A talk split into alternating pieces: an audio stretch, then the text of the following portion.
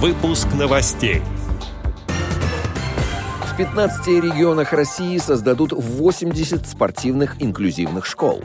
Новые говорящие книги для специализированных библиотек для слепых.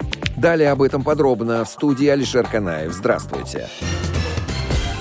Медиавоз сообщает, издательско-полиграфический тифлоинформационный комплекс Всероссийского общества слепых «Логос ВОЗ» подготовил почти 9 тысяч новых говорящих книг, которые отправлены в специализированные библиотеки для слепых. На флеш-картах с криптозащитой размещены аудиоверсии произведений советских, российских и зарубежных писателей. Цифровые книги недавно начитаны дикторами в студиях цеха звукозаписи ИПТК «Логос Логос ВОЗ.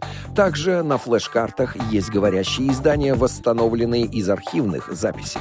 Среди 195 аудиопродуктов имеются повести Виктора Астафьева, романы Эптона Синклера, Эдгара Берроуза, рассказы Николая Лескова, Джека Лондона и многое-многое другое.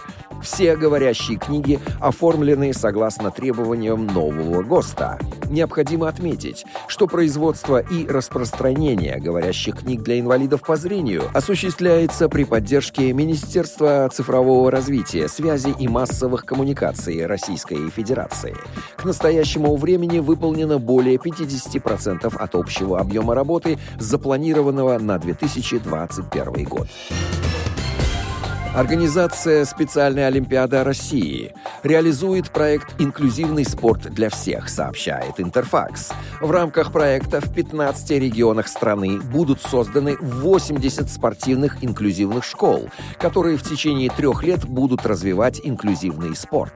15 регионов России организаторы проекта отбирают на конкурсной основе. В рамках этого проекта люди с особенностями интеллектуального развития смогут тренироваться и улучшать физическую форму наравне с другими людьми. Проект «Инклюзивный спорт для всех» также включает в себя образовательный курс, в рамках которого на базе Поволжского государственного университета физической культуры, спорта и туризма будет обучено 2000 специалистов из различных регионов страны по программе специальной олимпиады для продвижения инклюзивного спорта. Отдел новостей «Радио ВОЗ» приглашает к сотрудничеству региональной организации. Наш адрес новости собака радиовоз.ру. В студии был Алишер Канаев. До встречи на «Радио ВОЗ».